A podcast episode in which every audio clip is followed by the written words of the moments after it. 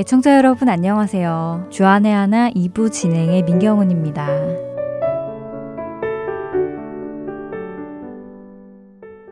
하나님의 성품을 표현하는 하나님의 이름 중에는 여호와 이레라는 이름이 있습니다. 우리에게는 참 친숙한 이름인데요.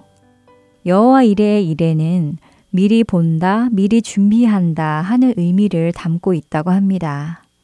그래서 여호와 이레가 가지고 있는 이름의 의미는 미리 보시는 하나님께서 우리의 미래를 위해 미리 준비하시는 분이시라는 것입니다. 여러분들도 잘 아시듯이 여호와 이레는 아브라함이 하나님의 말씀에 순종하여 그 아들 이삭을 모리아 땅에 있는 산에 가서 번제로 드리는 장면에서 처음 등장하였는데요.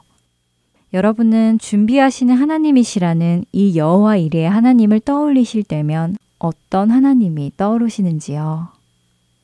나의 삶의 어떤 중요한 지점에서 꼭 필요했던 한 사람을 준비하셔서 내게 보내주시고 그 사람을 통해 도움의 손길을 준비하신 하나님이 떠오르시는 분도 계실 테고요.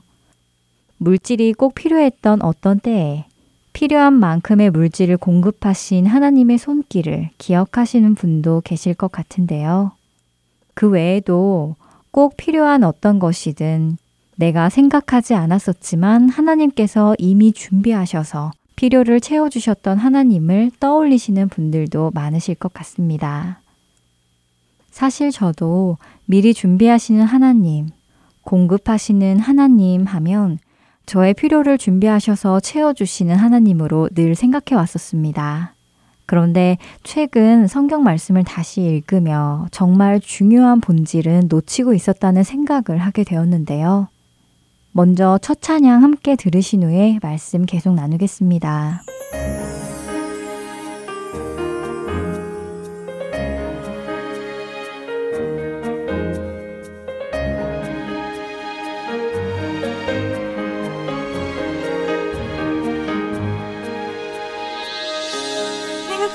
곳이 어딘지 몰라 헤매일 때.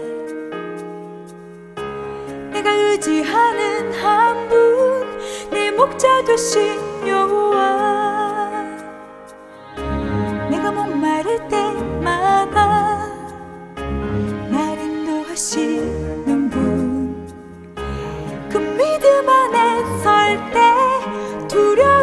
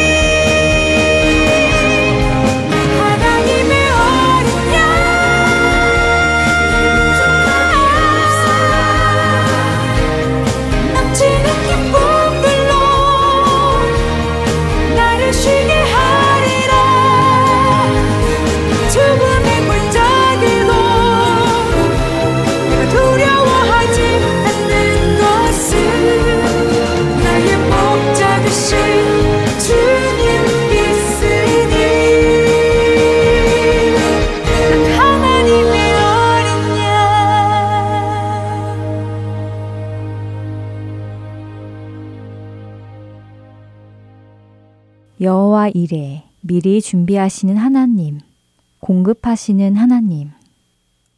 모든 것을 미리 아시고 보시기에 필요함을 준비하시는 하나님을 우리는 경험합니다. 그래서 저는 제가 살아가면서 필요한 것들을 공급해 주시는 하나님을 경험할 때마다 여호와 이레 하나님께 감사드려 왔는데요. 예를 들면 혼자 유학을 왔는데 좋은 친구를 준비해 주셔서 이곳 할텐 서울 복음 방송을 만나게 해 주신 하나님.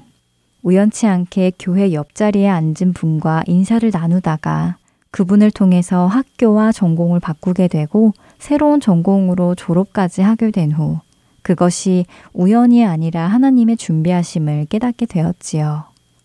또 가장 알맞은 곳에 거주할 수 있는 아파트를 준비해 주셨고 저에게 딱 알맞은 중고차도 준비해 주셨습니다. 이런 하나님을 경험하며 공급하시는 하나님, 여호와 이레의 하나님을 찬양해 왔는데요. 말씀드린 대로 얼마 전 여호와 이레 하나님의 이름이 등장하는 창세기 22장을 다시 읽으며 제가 본질을 잊고 있었다는 것을 깨닫게 되었습니다. 이미 아시는 대로 창세기 22장은 아브라함이 백세 얻은 아들 이삭을 번제로 드리기 위해 모리아 땅에 있는 산에 가는 장면이 나옵니다. 하나님의 말씀에 순종하여 서슴없이 자신의 아들 이삭을 향해 칼을 든 아브라함. 하나님께서는 서둘러 그의 이름을 두 번이나 부르시며 그를 막으십니다. 그리고서는 말씀하시는데요. 이제야 내가 하나님을 경외하는 줄을 아노라 라고요. 그 다음에 성경은 이렇게 기록하십니다. 창세기 22장 13절과 14절의 말씀입니다. 아브라함이 눈을 들어 살펴본 즉, 한 순양이 뒤에 있는데 뿔이 수풀에 걸려 있는지라. 아브라함이 가서 그 순양을 가져다가 아들을 대신하여 번제로 드렸더라.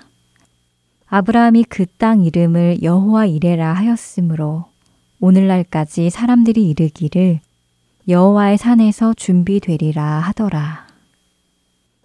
하나님께서 미리 준비하신 것은 무엇이었나요? 순양이었습니다. 그런데 그 순양은 어디에 쓰일 양이었는지요? 바로 이삭 대신 번제로 드려질 양이었습니다. 이삭 대신 번제로 드려질 양을 준비하신 하나님. 바로 그 하나님이 공급하시는 하나님, 준비하시는 하나님, 여호와 이레의 하나님이시지요. 이 구절을 읽으며 제가 그동안 잊고 있었던 본질이 생각이 났는데요. 준비하시는 하나님께서 나를 위해 준비하신 것이 무엇인지 저는 잊어버리고 있었습니다. 하나님은 제가 죽어야 할 십자가에서 저를 대신하여 죽으실 하나님 어린 양 예수 그리스도를 준비하셨는데 저는 그것은 생각하지 않고 제 삶에 필요한 이것저것을 공급하시는 하나님에게만 관심이 있었습니다. 그것을 깨닫게 되니 저의 모습이 한없이 부끄러워졌습니다.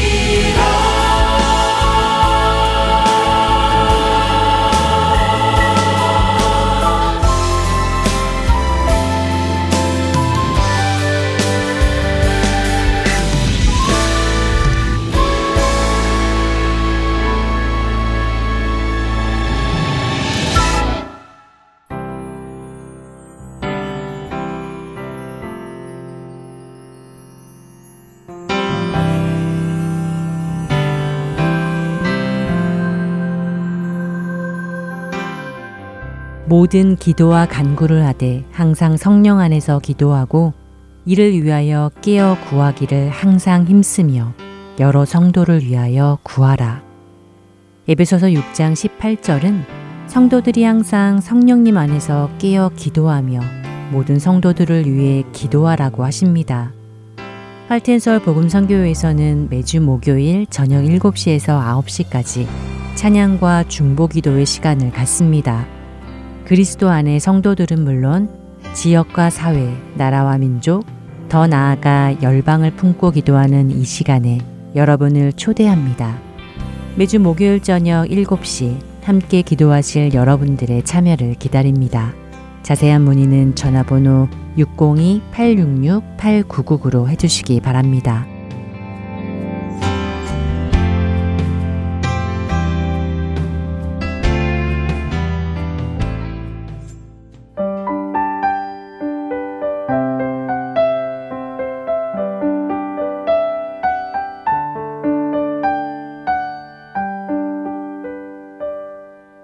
계속해서 김민석 아나운서가 낭독해드리는 오스알드 챔버스의 묵상집 주님은 나의 최고봉으로 이어집니다.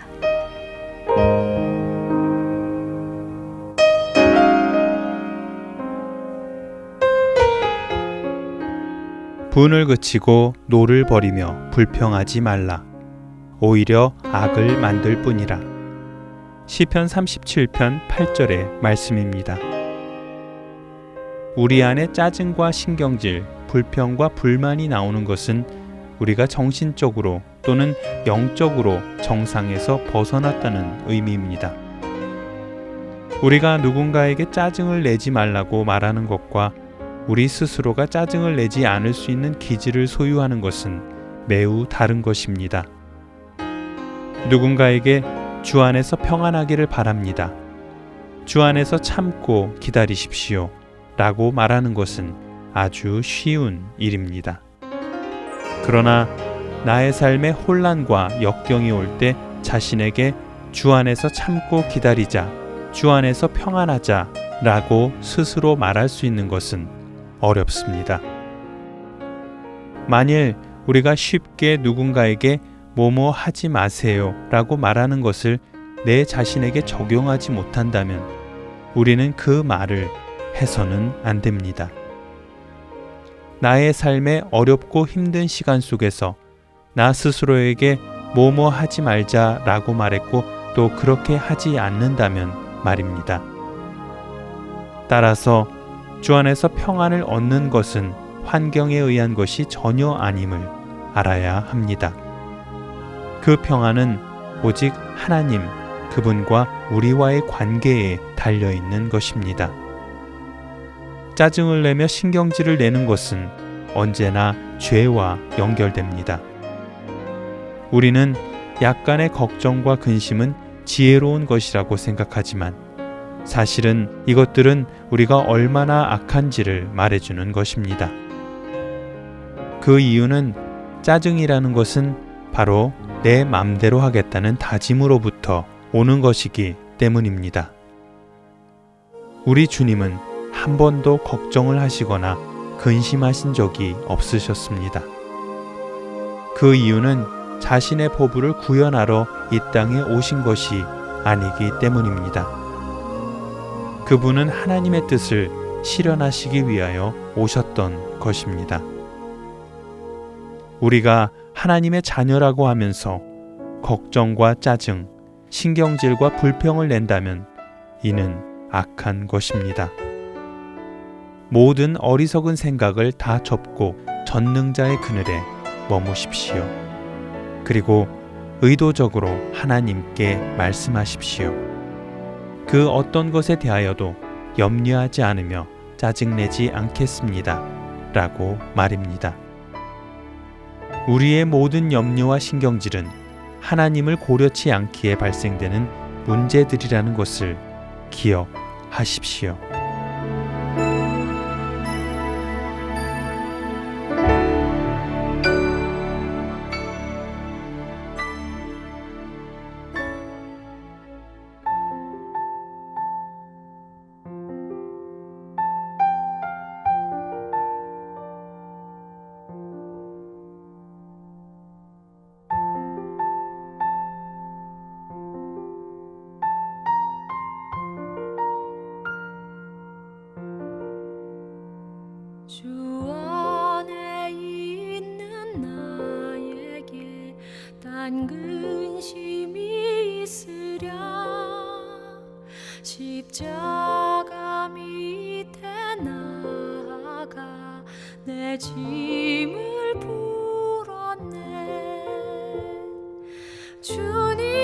주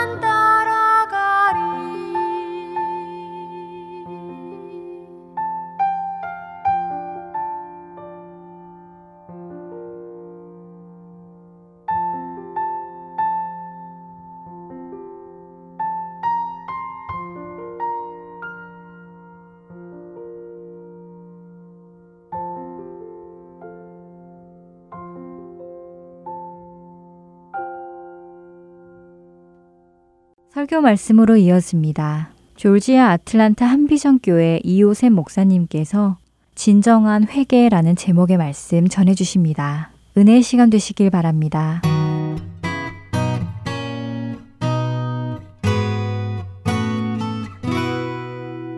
다윗이 쓴 시편 중에서 51편을 나누겠습니다. 오늘은 51편 1절에서 5절까지가 본문 말씀입니다.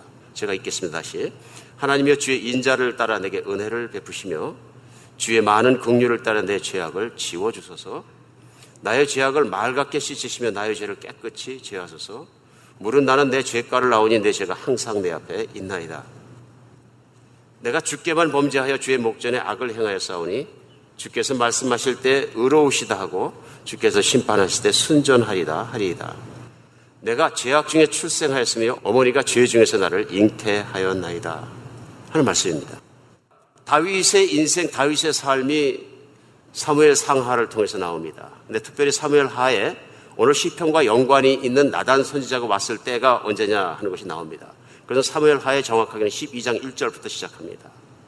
근데 나단 선지자가 다윗에게 온 이유가 있습니다. 그 이유가 뭐냐 하면은 11장 첫 머리에 보면 전쟁의 시기가 됐는데 모든 곳에 성공하고 통일국가를 이루고 큰 나라를 이룬 다윗이 전쟁에 나가지 않아도 될 만큼 이제 큰 왕이 됐습니다.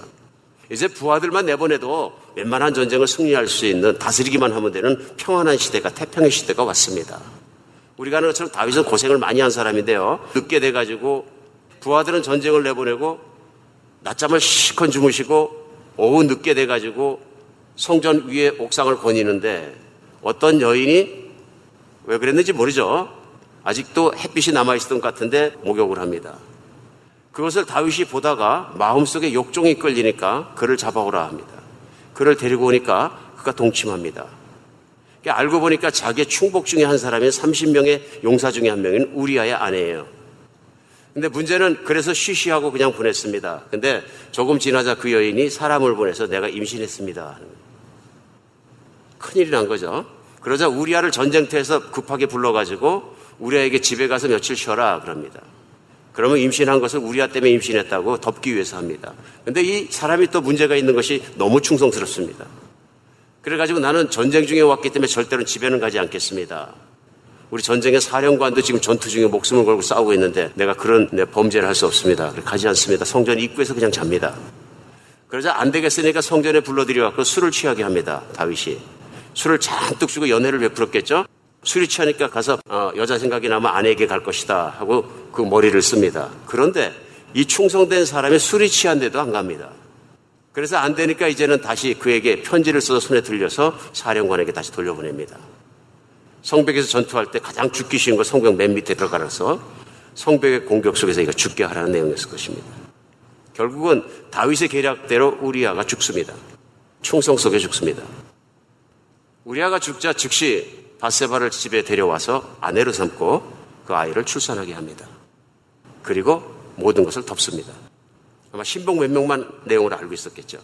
근데 왕의 엄청난 권한이 있기 때문에 능력이 있기 때문에 모든 걸 덮어버립니다. 그리고 세월이 지나가서 지나가면 끝입니다. 이제는. 누구도 반문할 수 없습니다. 그런데 12장에 보면 1절에 나단 선지자가 갑자기 찾아옵니다. 그래서 얘기합니다.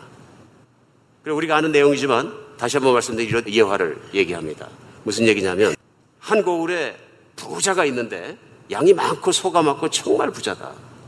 근데 그 부자 옆에 가난한 사람이 살았는데 그 사람에겐 암양 한 마리밖에 없다. 그래서 이 가난한 사람이 암양을 기를 때 딸같이 길렀는데 같이 먹고 같이 자고 정말 귀하게 길렀는데 어느 날 부잣집에 손님이 왔는데 이 부자가 자기 양을 잡지 않고 가난한 집에 있는 한 마리 양을 강제로 뺏어다가 잡아가지고 손님을 대접했다. 나단 선지가 묻습니다. 다윗에게 당신 생각에는 이 부자를 어떻게 해야 될 것 같습니까? 하고 물어봅니다. 그래서 다윗이 의기탱천해서 얘기합니다. 하나님의 이름을 두고 맹세하느냐 그런 자는 반드시 죽여야 된다. 그래서 나단 선지자가 얘기합니다. 그 죽을 자가 바로 당신입니다. 제 생각에는 그 순간에 다윗이 거꾸로졌습니다. 애를 낳도록 1년간 덮었는지 모르지만 덮어지지 않는 것이 뭐냐면 하나님께서 아신다는 것입니다. 사람들에게는 모든 것이 완벽하게 자기 계획대로 다 덮어졌고 자기의 의로움이 지켜졌는지 모르지만 하나님은 아신다 하는 것입니다. 그때 하나님께서 아시고 그 죽일 죄인이 바로 당신이요 하고 얘기했을 때 그 이후에 쓴 시편이 바로 오늘 여러분과 제가 말씀으로 받고 있는 시편 51편입니다. 우리가 그 배경이 가면 더 말씀을 이해하기가 참 쉬운 것 같습니다. 왜냐하면 이 시편을 쓴 사람이 어떤 심령으로 썼을까 하는 것을 우리는 알 수 있습니다. 우리 다윗의 마음이 그 순간 완전히 부서지고 깨어져서 하나님 앞에 회개를 시작하는 겁니다. 그리고 그 회개가 진정으로 오늘날도 우리에게 우리 가슴을 울리는 회개로 시편 가운데 남아 있어서 이 시편을 그냥 훅 읽고 지나가기에는 너무 중요한 너무 중요한 사항들이 이 안에 포함되어 있는 것을 깨달을 수 있습니다. 과거나 심지어는 현재까지도 하나님께서 인정하시는 최고의 신앙입니다. 근데 오늘 최고의 신앙인이 그 넘어지는 과정을 보니까 그럴 수 있다.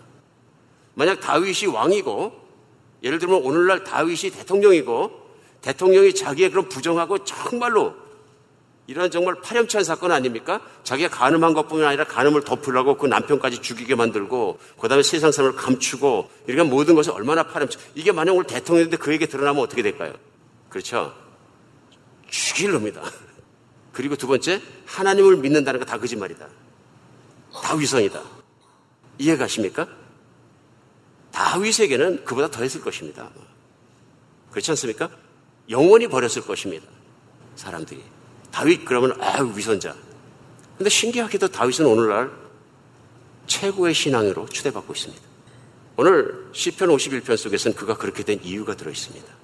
우리도 금연을 발견했으면 좋겠습니다. 우리가 최고의 신앙이 되는 것, 진정한 신앙이 되는 것, 정말로 좋은 신앙인이 되는 것은 바로 다윗의 51편을 깊이 깨달았을 때가 아닌가 싶습니다. 그래서 교회가 세상 사람들이 지적하거나 손가락질 할 때 무조건 세상 사람들이 악하다, 마귀다, 사탄이다. 그래서 버릴 것이 아닌 것이 교인 안에, 인간 안에, 목사 안에, 장로 안에, 지도자 안에, 교인들 안에, 평신도 안에 이런 위선과 잘못된 신앙이 있을 수 있다는 것을 충분히 있을 수 있다는 것을 인정하고 하나님 말씀을 말씀으로 받는 그런 주일이 됐으면 좋겠습니다. 오늘 본문은 다윗을 통해서 진정한 회개가 무엇이냐 하는 것을 우리에게 보여주고 있습니다. 다윗은 오늘 시편 속에서 그가 고백하고 있는 것이 뭐냐면 제일 처음에 한 것이요. 나는 죄인입니다 하는 것입니다. 어, 회개에 있어서 가장 중요한 것은 무엇이냐면요. 자기가 죄인인 것을 자기가 죽을 수밖에 없는 하나님이 나를 지옥으로 보낼 수밖에 없는 죄인인 것을 내가 심각하게 깨닫는 것입니다. 아마 이 순간까지 다윗이 나단이 와서 지적하는 그 순간까지는 모든 걸 덮었기 때문에 하나님 앞에 죄에 대한 느낌과 죄책감과 이런 걸 느끼지만은 내가 죽을 수밖에 없는 죄인이고 하나님께서 나를 버리셔도 괜찮다는 느낌이 들어오지 않았던 것 같습니다. 만약 그런 느낌이 들어왔으면 아마 그 이전에 무릎 꿇고 회개하고 사죄하고 국민 앞에 백성 앞에 나는 왕의 자격이 없는 사람이다 하고서 내려섰을 것입니다. 근데 다윗은 덮은 거죠.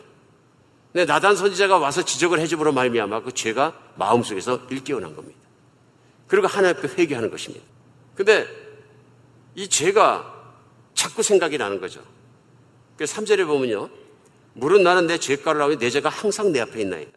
죄를 잊어버리려고 그래도 잊어버릴 수가 없고 버리려고 해도 버려지지가 않고 하나님 앞에 나가려고 그러면 그 죄 때문에 나가지 못하겠고 하나님은 가깝게 느껴졌다고 나 자기 믿었는데 그 순간부터 그 죄가 살아나니까 하나님이 멀어지더라는 얘기입니다.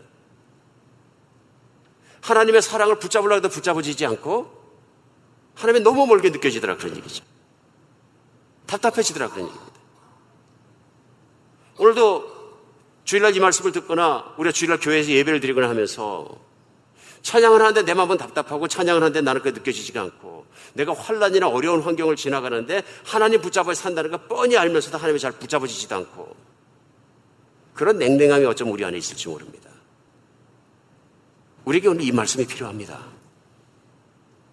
내 신앙은 왜 병들었을까? 아니면 내 신앙은 왜 그렇게 깊이 안 믿어지는 걸까? 그 모든 것 사이에 오늘 다윗이 얘기하는 이것이 우리에게 너무도 중요합니다. 은혜라는 건 다윗에게 하나님께서 나단을 보내주신 것처럼 내 죄가 확 깨어나는 순간이 있다 그러니 내가 죄를 갖다 묶어놓고 밟아놓고 생각하지 않으려고 피하고 살아왔는데 어느 날 이게 확 살아나더라 그런 얘기입니다. 하나님이 임하시면 성령이 임하시면 하나님이 나를 찾아가시면 첫 번째 일어난 현상이 뭐냐면 죄가 확 생각이 나는 것입니다. 내가 죽을 때까지 죄가 확 생각이 안 나면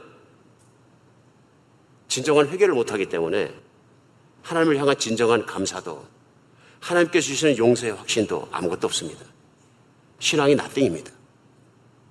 내가 믿는다는 신앙이 내가 열심히 된 교회가 내가 열심히 섬긴 것이 나를 변화시키지 못합니다. 교회를 아무리 열심히 돼도 내가 아무리 열심히 섬겨도 열심히 뛰어도 그것은 내가 종교 중독이고 일 중독이고 내가 일에 중독돼서 자기 만족을 구하는 것 뿐이지 실제로 하나님과 관계 속에서 놀라운 은혜와 감격을 누리지는 못합니다. 다윗이 얘기합니다. 하나님이 지적해주고 내 죄가 일깨어나기 시작하니까 막 들끓고 올라오기 시작하니까 내 죄가 항상 내 앞에서 괴로워서 못 견디겠다 그러니까. 오늘 다윗은 자기의 죄악이 살아나고 하나님을 진실로 어, 내 앞에 찾아오실 때 내가 그걸 느끼고 나니까 내 죄가 항상 내 옆에만 있는 것이 아니라 제 문제 때문에 너무 힘든 것뿐만 아니라 내가 죽게만 범죄했다고 고백합니다. 우리 이게 무슨 말인가 생각할 수 있습니다. 생각해 보니까 사람한테 범죄한 것은 둘째 치고 나는 하나님을 잘 믿는다고 생각했는데 하나님께 너무 큰 범죄를 했다 그런 얘기예요. 왜냐하면 하나님의 목전에서 하나님 보시는 앞에서 내가 악을 행하고도 모른 척하고 깔아뭉개고 그냥 살아왔다 하는 얘기입니다.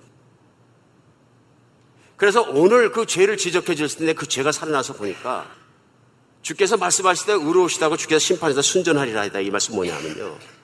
하나님의 법을 어기고 하나님의 법도를 따르지 못하고 위선적으로 살아오고 사악하게 살아간 내 자신을 보니까 하나님이 심판하실 때 나를 지옥 밑바닥으로 보내실지라도 그건 하나님이 의로우셔서 그렇게 하신 것이다. 철저한 죄인의식입니다. 자기가 다 부숴버린 거예요. 하나님이 어떤 말씀을 하실 때도 하나님은 의로우십니다. 나는 죄인입니다. 나는 하나님 앞에 내세울 것이 아무것도 없습니다. 정말 죄인 중에 죄인입니다. 하고 얘기합니다. 오늘 하나님 앞에 죄인 중에 죄인이기 때문에 하나님이 어떤 조처를 하셔도 죽이시더라도 어떠시라도 지옥에 보내시더라도 나는 할 말이 없습니다. 오늘 다윗은 제 심각성을 느끼고 있습니다. 오늘날 우리도 신앙생활 한다고 교회 다니고 하면서 또는 교회를 그냥 예수님이 살아계신가 해서 왔다 갔다 하는 분에게도 동일하게 문제가 있습니다. 그래서 뭐냐면 죄의 심각성을 느끼지 못할 때가 많다. 내가 죄를 짓는 것이 사람에게만 물론 죄를 졌지만 사람에게만 죄를 짓는 것이 아니라 하나님께 죄가 되었다는 것을 느끼지 못하고 살 때가 많다. 그러나 사실은 사람은 속일 수 있을지 모르지만 하나님은 속일 수 없다는 것을 나에게 하나님을 믿는 믿음이 진정 들어왔을 때 첫 번째 일어난 반응이 뭐냐면 하나님과 나의 관계 속에서 하나님은 나를 어떻게 보실까 하는 문제입니다.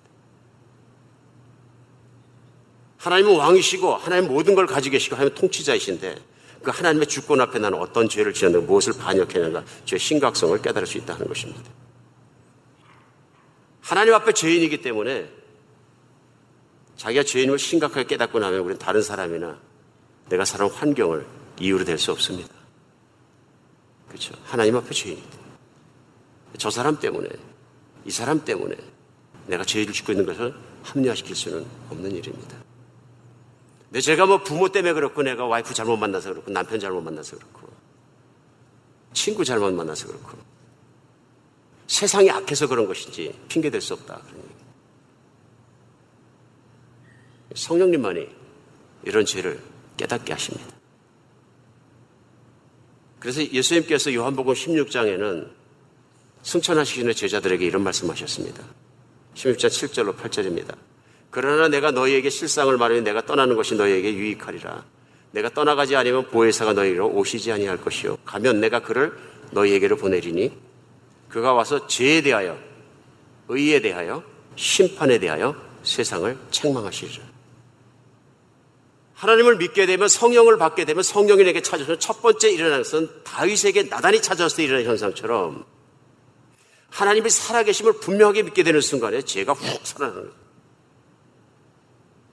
하나님 앞에 지은 내 죄는 살아나고 내 모든 교만과 하나님의 대적한 것과 내가 남모르게 지은 죄들과 사람들을 힘들게 한 것들과 모든 죄들이 확 살아나고 나는 죽어버리는 거죠. 그러니까 여러분이 지적하신 것처럼 복 있는 사람은 살아 생전에 그게 죄가 확 드러나는데 복이 없는 사람은 죽어서 그것이 생각나는 거예요. 그러니까 예수님께서 누가복음 16장의 비유로 말씀하신 거지 나사로와 부자 얘기가 그것입니다. 거지는 가난했기 때문에 자기의 죄악을 생각할 수 있었지만 내 마음이 겸손해졌지만 부자는 내가 뭐 가진 것이 많고 인생이 잘 풀리니까 하나님의 복이라고 생각하고 그것만 누리다 살다 보니까 하나님 앞에 내가 얼마나 말씀을 어긴 죄인이고 하나님을 경외하지 못한 죄인인가 깨닫지 못했기 때문에 죽어서 그걸 깨닫게 됐으니까 불행한 사람이다. 그래 결국은 지옥으로 간다. 참 감사한 말씀이 그런 걸 깨닫게 하시는 것들.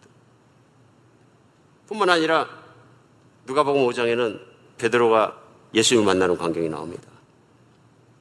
그가 정말 밤새도록 그물질을 했는데 어분데 고기 한 마리 잡지 못했습니다. 실패한 아침에 예수님 말씀을 듣고 예수님께서 깊은 데를 가서 그물을 던지라 그러니까 원래 상식상 어부의 상식상 깊은 데로 가면 고기가 없는데 그 시간에는 던집니다.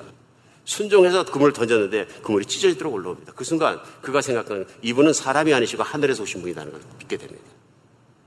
이분은 하늘에서 오신 분이다. 그 순간 베드로의 반응은 뭐냐고 그 자리에서 엎드립니다. 나는 죄인으로서이다. 나를 떠나시옵소서. 하늘에서 오신 하나님을 만났다고 내 믿는 그 순간에 내 마음속에 훅 올라온 건 뭐냐면 이분은 하나님이시고 순결하시고 거룩하시고 능력 있으시고 나는 능력 없고 연약하고 나는 죄밖에 없는 사람이라는 게 확 생각이 거예요. 예수님을 진짜로 만난 사람마다 또 신앙생활하면서 진실하게 신앙생활을 하는 사람마다 하나님의 임재 속에 살아가는 믿음이 되기를 정말로 간구합니다. 그게 믿음이거든요. 하나님은 살아계시고 내 삶을 보고 계시고 하나님은 내 삶과 무관하지 않고 하나님은 늘 나와 함께 계시다는 것이 믿음이거든요.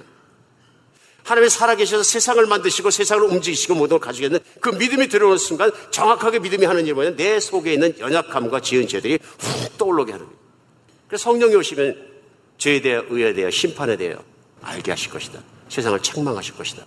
성령이 첫 번째 하시는 일은 뭐냐면 책망하시는 일. 하나님 말씀이 선포되는 순간 하나님 말씀이 선포되는 현장, 그런 현장마다 성령이 역사를 하시는 일은 뭐냐면요. 죄인의 죄인됨을 깨닫게 하시는 역사입니다. 예수 이 땅에 오서 하시는 일도 뭐냐면요. 각 고을마다 제대로 함께 돌아서 말씀 전하시면서 회개하라. 천국이 가까웠니 천국을 들어가고 천국을 소유하고 천국을 누리고 천국에 사는 유일한 길이 뭐냐? 회개하는 것입니다. 그냥 회개가 아니고 죄졌습니다. 전 천국 갈 거죠?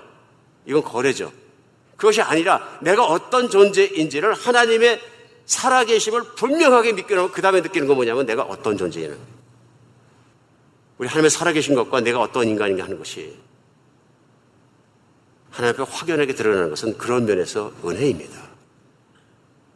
내가 눈물을 흘려 회개할 수 있는 것도 은혜입니다. 우리 하나님 안에 진실로 신앙에 대해서 심각하게 생각하는 여러분과 저의 주일이 됐으면 좋겠습니다. 그냥 강단에서 힘들어하고 하나님 멀다 그러면 아, 이런 찬양하세요. 이렇게 기분 돋궈주는 거 그것이 우리 되는 일이 아니고 하나님을 진짜로 만나기 위해서는 한 가지 길밖에 없는 것 같습니다. 내가 죄인인 것을 깨닫게 되는 날. 하나님, 내가 통회하고 참복하고 진짜로 회개하게 하여 주시옵소서. 이것도 기도입니다. 최고의 기도입니다, 사실. 사람이 교만해질 때, 죄를 많이 질 때 첫 번째 나오는 현상은 죄에 대해서 무심하거나 무감각해지거나 그래지는 것 같습니다. 오늘 다윗의 시편에서 우리가 첫 번째는 내가 죽을 죄인이라는 걸 깨닫고 죄에 대한 심각성에 대해서 내가 깨닫게 되는 것이고 두 번째는 뭐냐면 하나님의 용서를 내가 죄인인 것만큼 갈망하게 됩니다. 1절입니다. 2절까지. 하나님의 주의 인자를 따라 내게 은혜를 베푸시며 주의 많은 긍휼을 따라 내 죄악을 지워 주소서. 나의 죄악을 맑게 씻으며 나의 죄를 깨끗게 제하여 주소서. 내 죄를 깨끗하게 만들어 주실 분은 하나님밖에 없다는 걸 다윗이 믿는 거예요. 왜 믿을까요? 그럼 왜 그러냐면은 다윗은 구약 성경을 알고 있었고 조상들이 만난 하나님을 알고 있었습니다. 어떻게 요 말씀을 통해서요. 그래 구약 성경 출애굽기에 보면은 34장 6절로 7절에 하나님이 어떤 분이신가 하는 것을 모세 앞에 선포하는 과정이 나옵니다. 하나님 누구십니까? 하고 물어보니까 하나님께서 자신을 선포해 주고 나타내 주시면서 이렇게 말씀하십니다. 여호와께서 그 앞을 지나가시며 선포하시되 여호와로라 여호와로라 자비롭고 은혜롭고 노하기를 더디하시고 인사와 진실이 많은 하나님이라 인자를 천대까지 베풀며 악과 죄를 용서하리라. 모세가 하나님은 어떤 분이십니까? 하고 물어보실 때 이름을 말씀하시 여호와로라 말씀하시면서 여호와라는 사람을 구원하는 자라는 말씀. 그러면서 자비롭고 은혜롭고 노하기를 더대하시기 때문에 인자하시고 진실이 많은 하나님이라. 인자하심을 천대까지 믿는 자들에게 베풀으시며 악과 과실과 죄를 용서하라. 용서하시는 하나님이 나옵니다. 다윗이 오늘 시편에서 매달리는 근거는 이것입니다. 나를 보니까 내 죄가 항상 내 앞에고 나는 더럽고 정말 더럽고 내가 어머니의 못해서부터 죄 중에 태어난 사람입니다. 없앨 수 없는 죄의 본질이 내 안에 있습니다. 요번에 바세바하고 동침한 죄 하나만 용서해 주고 갖고 되는 일이 아니고 저는 하나님께서 도와주시 아니면 하나님께서 저를 바꿔주시 하면 저를 용서해 주시 않으면 저는 두고두고 죄를 저지를 자입니다. 저는 본질이 더러운 자입니다. 하나님의 본질적인 회개를 하는 것을 우리 느낄 수 있습니다. 근데 유일한 희망을 누구에게는 나 자신이 아니라 하나님께 맞추겠는 거예요. 진정한 회개는 절망하는 것입니다. 하나님에 대해서 절망하니 나 자신에 대해 절망합니다. 나 자신에 대해서 절망해본 기억이, 회개해본 기억이 내가 교회 되면서 전혀 없다. 기도하셔야 됩니다. 어쩌면 나 자신에게 희망을 걸고 있는지 모릅니다. 나 자신에게 너무 희망을 걸고 나타나는 증상이 있습니다. 금방 시험 듭니다. 근데 내가 정말 절망적으로 죄인이고 내가 지옥 들어서 죄인을 느낀 사람들은 사람의 말에 잘 시험 들지 않는 것 같습니다. 내가 죄인인 걸 알기 때문에 나를 높이려고 하지 않습니다. 하나님을 제대로 믿던 성인들, 세인트들마다 기독교 안에 유명한 사람들마다 정말 잘 믿은 사람들마다 첫 번째가 뭐냐면요. 매일매일 내가 죄인인 것을 깨닫는 사람들입니다. 내가 연약한 데를 아는 사람들입니다. 잘난 사람들이 아니고요. 유명한 사람이나 정말 높아진 사람들이 아니고요. 오늘 내가 하나님께 매달리지 않는 것도 어쩌면 내 자신을 믿기 때문에 그런 것이 아니라 돌아보는 시간 되었으면 좋겠습니다. 이사에서 맨 마지막 장 66장 1절로 2절에 마지막 때에 하나님께 주실 은혜들이 나와 있습니다. 그러면서 맨 마지막 절은 1절로 2절에 선포하신 말씀이 이런 말씀이 있습니다. 여호와께서 이와 같이 말씀하시되 하늘은 나의 보좌여 땅은 나의 발판이니 너희가 나를 위해서 무슨 집을 지으랴 내가 안식할 초수가 어디랴 2절입니다. 나 여호와가 말하노라 내 손이 이 모든 것을 지었고 그들이 생겼느니라. 물은 마음이 가난하고 심령이 통하면 내 말을 듣고 떠는 자 그 사람은 내가 돌베려니라. 어떤 자요? 내 말을 듣고 마음이 가난하고 심령이 통해 내 말을 듣고 떠는 자. 하나님의 말씀이 선포될 때 마음이 흔들리고 떨리고 하나님 앞에 임재 속에 들어서 어쩔 줄 모르는 그런 사람이 복이 있다. 생각나십니까? 예수님께서 첫 번째 강론하시고 첫 번째 산상수의 팔복의 첫 번째 복이 뭐냐면 마음이 가난한 자는 복이 있나니 애통하는 자는 복이 있나니 어떨 땐 기독교를 연약하게 봅니다. 그러나 그것이 아닙니다. 진정으로 회개하고 하나님 앞에 내가 어떤 사람이 깨닫지 못하고서는 하나님을 깊이 만난 사람은 한 명도 없습니다. 하나님을 만나신 게 아닙니다. 어쩌면 하나님과 거래했는지 모릅니다. 하나님 내가 열심히 할 테니까 하나님이 천국 가는 개런티를 좀 주세요. 부자도 되게 해주시고 회개가 없으면 하나님을 그렇게 바라지 않습니다. 무릇 마음이 가난하고 심령이 통하여 내 말을 듣고 떠는 자 그 사람은 내가 돌보렸냐. 하나님과 친하십니까? 얼마나 가까우십니까? 혹시 기도하는데 하나님의 능력을 체험하지 못하진 않습니까? 죄책감을 느끼긴 하는데 죄에서부터 완전하게 자유하지 못하진 않습니까? 한 가지밖에 없습니다. 진정한 회개가 없기 때문에 그렇습니다. 우리 주님 팔복 중에서 또 말씀하셨어요. 마음이 가난한 자는 천국이 저희 것이요. 그리고 8절에 마태복음 5장 8절에 말씀하십니다. 청결한 자는 복이 있나니 그들이 하나님을 볼 것이요. 마음이 깨끗해진 자는 복이 있나니 하나님의 용서를 받은 자는 복이 있나니 그들이 하나님의 얼굴을 볼 것이요. 정말 진정으로 회개한 사람은 누가 나를 비난하고 누가 나에게 말을 하고 무슨 말을 하더라도 할 말이 없습니다. 나는 죄인이기 때문에. 그리고 죄값을 치는 건 당연히 생각합니다. 다윗은 진정 회개했다는 증거가 있습니다. 그런데 자기의 그 범죄 때문에 자식들이 난리가 나고 곧이어서 그 아들 압살롬이 거짓말을 통해서 자기가 했던 똑같은 약삭바른 계계들을 통해서 아버지를 공격하면서 왕권을 탈취합니다. 그리고 자기 후궁들과 동침합니다. 무지막지하게 아픈 사건을 겪으면서 그는 아들을 한 번도 원망하지 않고 끊임없이 아들을 위해서 눈물로 기도합니다. 그가 정말 머리를 풀고 맨발로 울면서 성 밖으로 쫓겨날 때에도 도망갈 때에도 그는 압살롬을 원망하지 않습니다. 그리고 자기를 손가락질하고 이제 힘없는 다윗을 욕하고 비난하고 원망하는 사람들에게 한마디도 얘기하지 않고 그들에게 해를 끼치려 하지 않습니다. 이것은 내 탓이라는 걸 아는 사람입니다. 하나님을 향해서 내가 얼마나 큰 죄를 지었기에 그런 것을 아는 사람입니다. 용서해 주시는 것만 해도 하나님께서 나를 버리시지 않는 것만 해도 왕이 쫓겨나도 사람들이 욕해도 나는 죄인이고 비난받아 당연한 사람이고 나는 하나님이 계심으로 걸어갈 수 있다고 믿는 사람입니다. 자기를 배신할 그 아들까지도 사랑하고 그 아들의 죽음 앞에서 통곡할 수 있는 진짜 사람이 되었습니다. 왕이 때문에 아들일지라도 죽여라 하는 정말 그런 자기의에 있는 사람이 아니라 이제는 진짜 하나님의 사람이 되었다는 것입니다. 사랑하는 여러분, 하나님은 살아계십니다. 하나님을 믿고 진짜로 변한 사람은 한 종류의 사람밖에 없습니다. 진짜 내가 지은 죄가 어떤 것을 하나님 앞에서 분명하게 깨닫고 회개한 사람. 우리 한 주간 지나가면서 진실로 하나님께 기도하고 하나님 앞에 주신 나의 눌림이 있을지라도 눌림을 두려워하지 않고 그것이 하나님께 주신 나의 은혜라고 믿고 주님 앞에 그 죄를 들고 나가는 여러분과 제가 되었으면 좋겠습니다. 새로운 인생을 사십시오. 십자가가 무용하지 않고 예수 그리스도 십자가는 가치 없는 것이 아닙니다. 개나 소나 다 믿고 구원받는 십자가 나는 그런 거 필요 없다. 난 특별한 사랑을 원한다. 얼마나 육신적인 얘기입니까? 자기 죄인인 걸 1%도 깨닫지 못했을 때 하는 얘기입니다. 우리는 죄인입니다. 기도하겠습니다.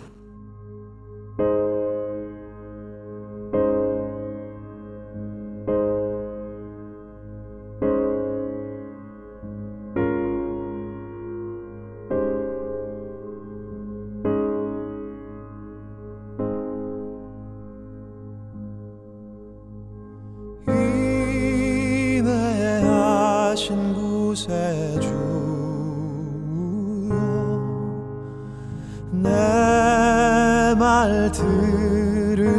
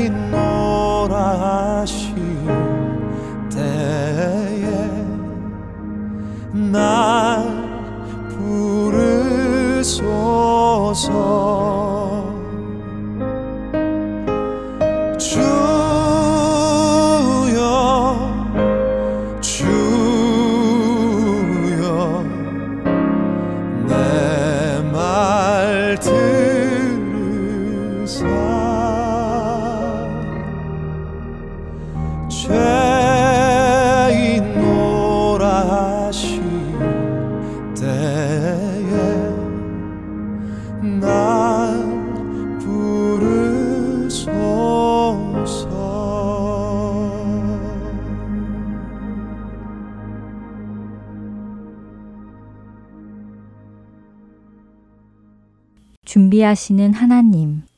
여호와 이레 하나님께서는 저를 위해 하나님의 어린 양을 준비해 주셨습니다.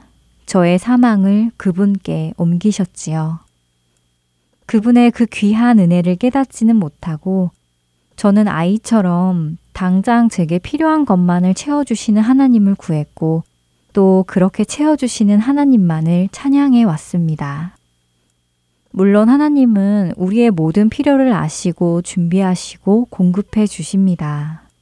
그러나 그 모든 공급 중 가장 필요한 것은 나의 죽음을 대신해 죽으신 하나님 어린 양 예수 그리스도가 아닐까요?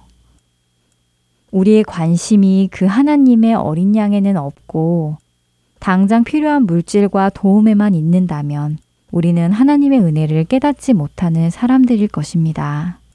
우리의 시선이 영적인 성장에 있기를 간절히 소망해 봅니다. 우리의 영성이 더 자라기를 원합니다. 그리하여 당장 눈앞에 있는 것들만을 바라보는 것이 아니라 영원한 것, 영적인 것들을 보기 원하는데요. 여호와 이레 하나님께서는 우리를 위해 하나님의 어린 양 예수 그리스도를 준비해 주셨습니다. 그러나 그분의 준비는 거기에서 그친 것이 아니었지요. 하나님께서 우리를 위해서 준비하신 것이 또 하나 있는데요. 요한복음 14장 25절과 26절의 말씀입니다. 내가 아직 너희와 함께 있어서 이 말을 너희에게 하였거니와 보혜사 곧 아버지께서 내 이름으로 보내실 성령 그가 너희에게 모든 것을 가르치고 내가 너희에게 말한 모든 것을 생각나게 하리라. 준비하시는 여호와 이레 하나님께서는 우리를 위해 하나님의 어린 양을 준비하셨습니다. 그러나 그뿐이 아니라 예수님께서 사역을 마치고 떠나가신 후에는 우리를 하나님의 나라로 인도하실 분을 또 준비해 놓으셨습니다. 바로 하나님의 영, 예수 그리스도의 영, 보혜사 성령님이십니다. 예수님의 말씀을 우리에게 가르치시고 알게 하시는 그분. 하나님은 그 성령님을 준비하셨다가 우리에게 보내주셔서 이제는 그분이 우리와 함께 거하시며 우리를 천국으로 인도하게 하셨습니다. 그 하나님을 보지 못하고 단순히 눈앞에 필요한 것만을 채워주시는 하나님을 보아왔던 저의 눈이 열려지기를 소망합니다. 다음 한 주도 여호와 이레 하나님을 경험하며 살아가는 우리 모두가 되기를 소망하며 주안의 하나 2부 마치도록 하겠습니다. 지금까지 함께 해주셔서 감사드리고요. 저는 다음 시간에 뵙겠습니다. 안녕히 계세요. 주